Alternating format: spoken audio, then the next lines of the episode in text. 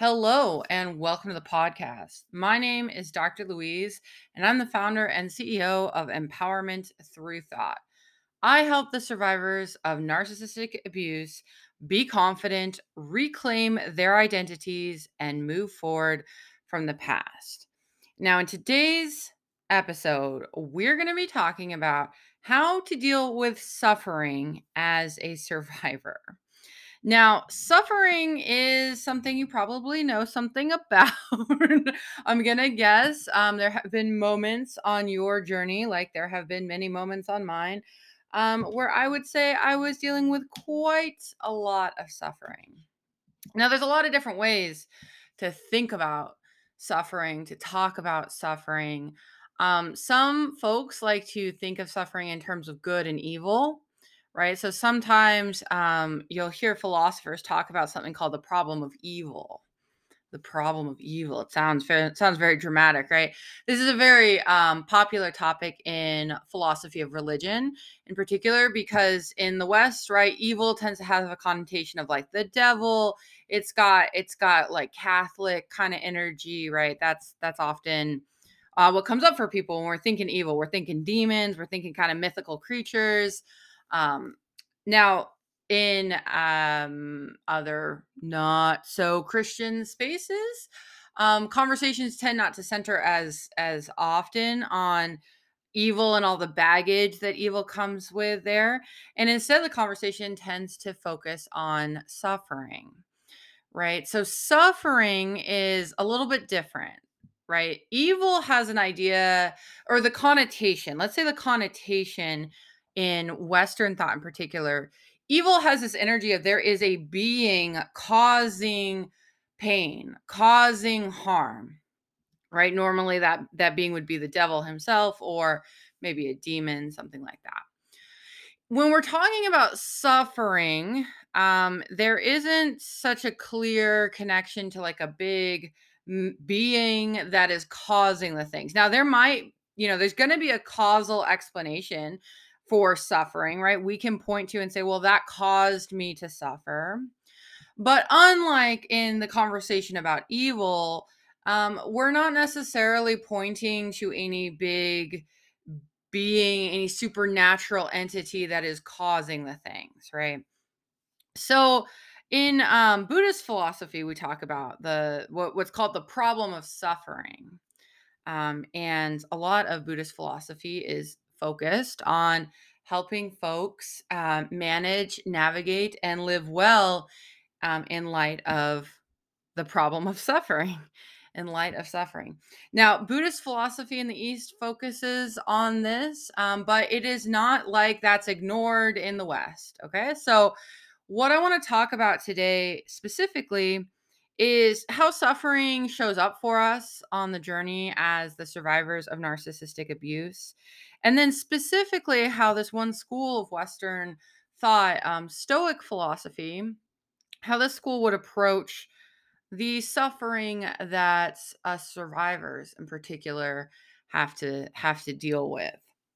Now, I know there have been moments on my journey as a survivor where it felt like not only was I suffering immensely, right? I had abusive parents, I had an abusive ex-husband, I still have a, um, a abusive, a toxic mother-in-law. There have been moments on my journey where it felt like not only was I suffering a lot, but that suffering was inevitable. Right? I was going to wake up every single day and it, it wasn't like, oh, what's going to happen today? It was like, what kind of hell do I get to explore today? right? like the best we could come up with, the the most hopeful version I could come up with is like, well, maybe it'll just be a little bit less bad today. This was really true for me growing up with my toxic parents. There was so much going on, so much difficult stuff happening in my childhood home that I was I was immersed in this suffering. And as as I've advanced, right, as I've made progress on the healing journey, as I've gone no contact with my parents, as I have learned more about myself and the world, um, I, would say I, I experience less suffering than I did back in the day, but this is not a suffering free zone by any means. You know, a couple episodes back, I shared about how um, some of the changes that have happened since my my toxic father passed away um, have really been impacting my current personal relationship with my partner. Um, you know, that's a form of suffering, and in in this particular case, the suffering that's coming about is directly connected um, to the abuse that I experienced in my past and the abuse that my partner experienced um, in his past.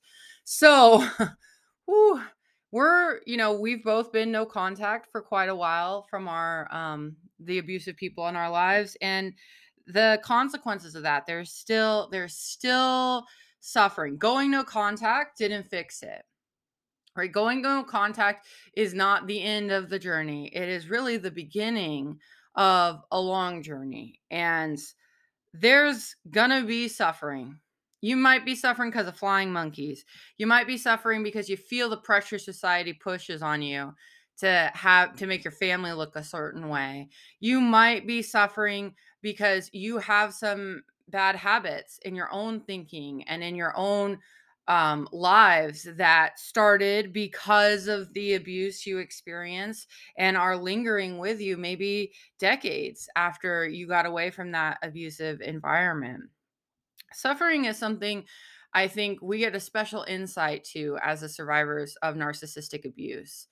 Um, there's a lot of different reasons for that. I think um, you know, a lot of the narcissistic abuse and the the survivors that I specifically work with um, the majority of the abuse we endured was psychological, um, right? It wasn't there, there, although there are definitely folks, these things can be paired up, but I would say the majority of folks I work with and the majority of my experience with abusive people is it, it wasn't physical abuse. I wasn't being beat.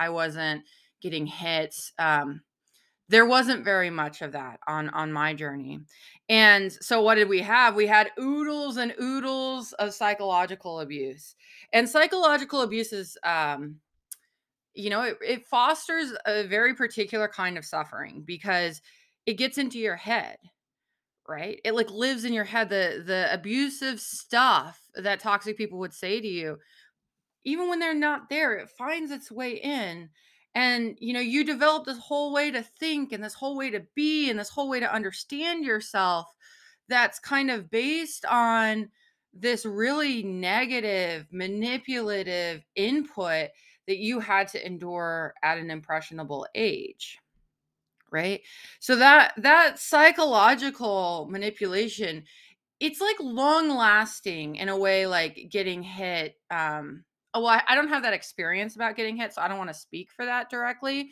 But certainly, you know, a bruise or a scar will heal, whereas the psychological abuse, it's it's harder to understand when it's healing, when it's getting better, when there's less suffering attached to it. We do have signs, right? There it's not like there's no there's no hope by any means. But I do think there's a very um specific flavor of suffering that you get to know when you have endured long term psychological abuse, especially when it was at the hands of someone who has narcissistic personality disorder. So, that's probably not news to you.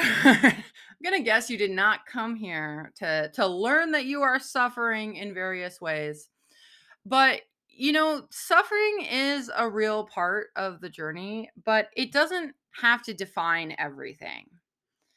Okay, so this is this is an idea that's been really helpful on on my own journey and it, it's really defined a lot of my approach to dealing with this heavy stuff so one of the big ideas that i hold near and dear to myself is um, you need we need to take time to look at the darkness we need to stare at the darkness and we also need to look at the rainbows Okay, we need to look at the darkness and we need to stare at the rainbows. Now, of course, um, the fact that there are rainbows does not mean there is no darkness, right? There's still hard stuff. There's still really difficult stuff. There is suffering. There is very frequent suffering. There is deep suffering, right? That it exists. And there also exists rainbows. At the same time, we can have this deep, dark, difficult stuff, and we can also have the good, also have positive things. There's still there's still good things about living this life, even though there is all of this darkness. And you know, um, recently I have been I've been rereading Marcus Aurelius's The Meditations because, you know, I shared in in last episode we talked about it um, more directly there about um, the Grey Rock Masterclass, a deep dive into Stoic philosophy, which is a four week course that I am um, bringing to all of you starting January 31st. Um, if you want to know more about that, um, be sure to reach out to me.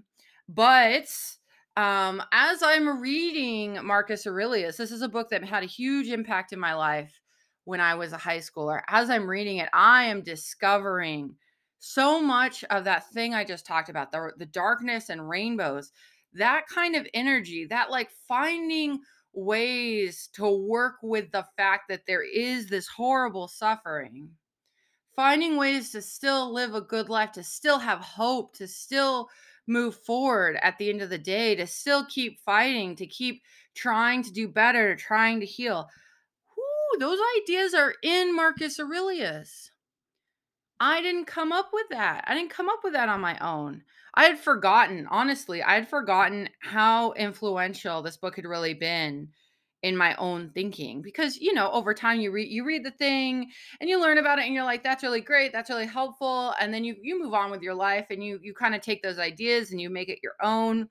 Um but now that i'm going back i can see there are so the stoics have so much to offer when it comes to this this hard truth that as the survivor of narcissistic abuse we are immersed in suffering in a very specific and challenging way.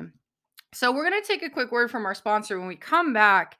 I'm going to talk some some more about how stoic philosophy in particular can help us deal with the inevitable suffering that we are going to experience here on the healing journey. So how can Marcus Aurelius, a Roman emperor from a long, long time ago.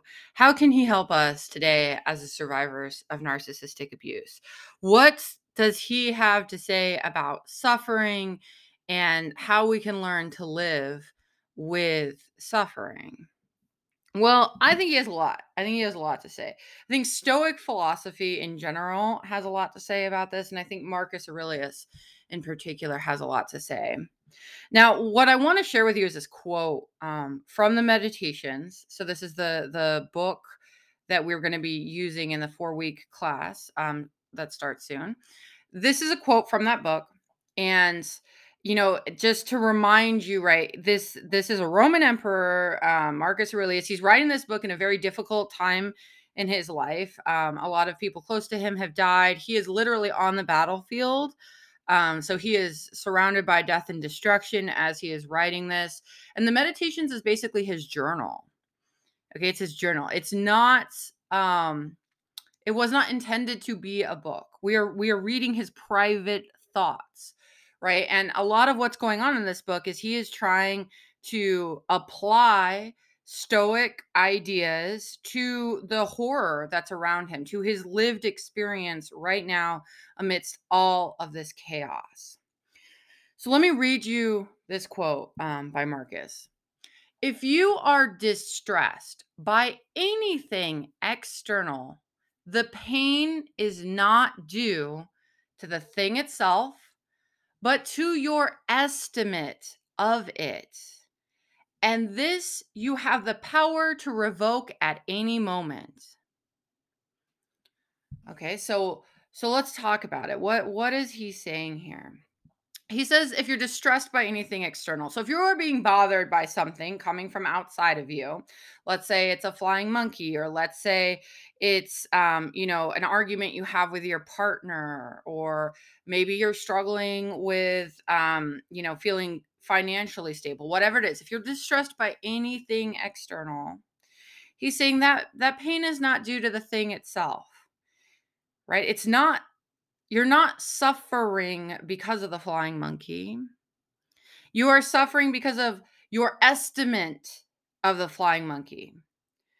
Okay, so what Marcus is saying here is that the reason you are suffering in the way that you are is not just because of the thing outside of you that's trying to hurt you, but it is also, or to a large extent, the way you perceive that thing.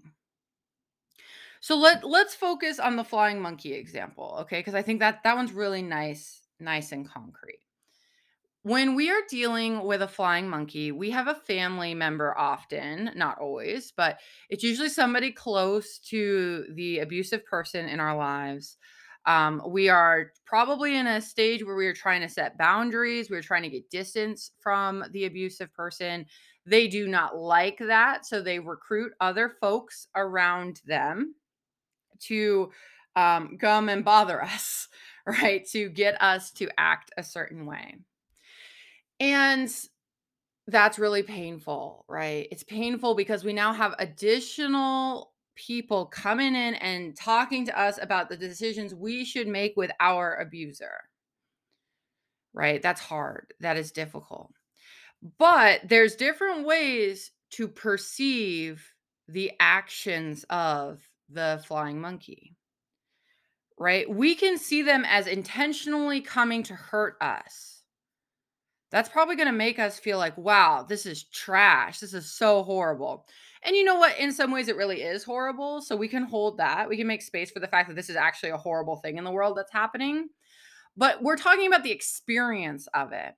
If I see this person as attacking me or betraying me or as doing something really deep and fundamental to me, I am probably going to suffer more right? Let's take another let, let's take that same situation and change how how we perceive the flying monkey. Now we know that flying monkeys are usually also being abused by the the main toxic person right? That's very common.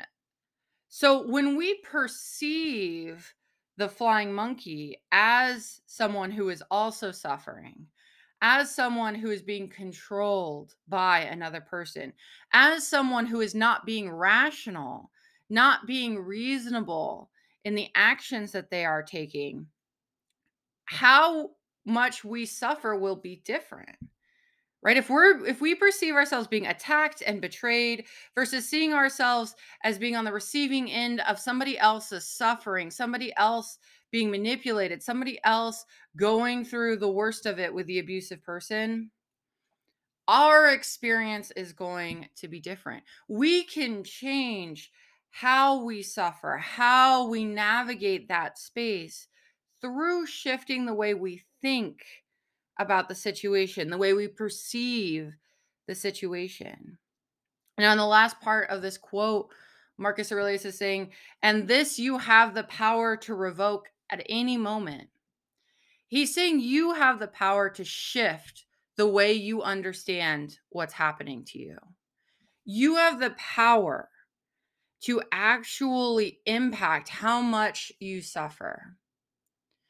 If you shift the way you're thinking about things, you have the power to reduce your own suffering, even if there are abusive people around you, even if you really can't pay those bills, even if you are getting into fights with your partner, no matter what part of the the journey as a survivor you are on at any moment according to Marcus Aurelius you have the power to reduce your own suffering. And the way you do that is by shifting the way you perceive what is happening to you now, Marcus Aurelius has a lot more to say than that, right? That was that was one quote. But I think that quote gives us a lot of insight into what's kind of going on when it comes to suffering in Stoic philosophy more broadly. Right. There is a lot of recognition in Stoic philosophy that suffering is always going to be a part of our lives it's just a fact of the human experience that suffering is here And it sucks. We can we can say that it sucks. We don't have to take away from that. But that shouldn't stop us from living a good life. That shouldn't stop us from choosing to do as good as possible in any given situation. And he, Marcus Aurelius in particular, gives a lot of um, examples, concrete examples of how how you actually make that shift from perceiving yourself of being deeply harmed to perceiving yourself as a, a less suffering version. It's a little it's a little hard to say. I don't want to go into too much depth here on um, what Stoics say you should do because there's there's a lot we could say there. But the main thought is you have the power to change how much you suffer. And that's even if you can't change the world around you. Even if you can't you know get the high paying job you want right this second even if you you do fight with your partner even if you're still navigating flying monkeys you have the ability to do that and oh boy do i think that this is powerful powerful medicine for us survivors you know we have lost so much of our agency um, through the abuse that we experienced. People forced us to do a lot of stuff that we didn't want to do, right? Whether you were caregiving for an abusive person, whether you had to make decisions about your career or your education to serve the needs of the toxic person, whether you are having to make decisions about what to do with your children because of the toxic person. There are so much of this journey where it feels like we don't get to make choices where we have to do x y and z to survive to get through it because of the toxic person and it gets better when you go no contact it gets better with more distance but it doesn't go away it sticks around and we're still we're still dealing with it we're still navigating it and for that reason i think stoic philosophy is so potent, so powerful for us because Stoics remind us that even even with all of that going on, even with all of these external things. Sorry, let me get a drink of water here. Mm. I'm so excited. My throat is like not wanting to work with me. Okay, so Stoic philosophy, even when we can't control very much about our world, we still have power. We still have the ability to reduce our own suffering. And that is granting us our agency again. It is saying no matter what, goes on, no matter who is trying to control you, no matter what parts of your past are lingering and trying to take you away from the things that you want, no matter what is going on, we have the ability to live a better life. For Marcus Aurelius, that's going to be a more rational life a life that is more carefully thought through, a life where we understand what is important and we let go of the things that are not important. I think Stoic philosophy is something every single survivor should study. I don't think necessarily you have to agree with all of it, but there are some powerful, powerful ideas. And if you would allow it, I would love to help you learn more about Stoic philosophy. I honestly, I would love to. like, I am so pumped for the opportunity to bring more Stoic philosophy to the survivor community because this stuff is so good. There's such richness here. And I would really like to invite you to join um, the Grey Rock Masterclass, a deep dive into Stoic philosophy. It's a four week course. Um, you can get all the details from me. Hit me up on Instagram. I'm at Empowerment Through Thought. As always, you can shoot me an email. I'm Dr. Louise at empowermentthroughthought.com. I would love to hear from you. I would love to hear your take on some of the stuff we just talked about here about Stoicism. And I'd love to give you the details on joining this four week class. I am the only philosophical counselor in the world that serves the survivors of narcissistic abuse, and you deserve to learn about Stoic philosophy from a professional philosopher, from someone who can take you through it carefully and keep in mind the things that are important to you here on the survivor journey. Thank you so much for listening today. I hope you found this episode helpful, and I will catch you in the next one. Bye bye.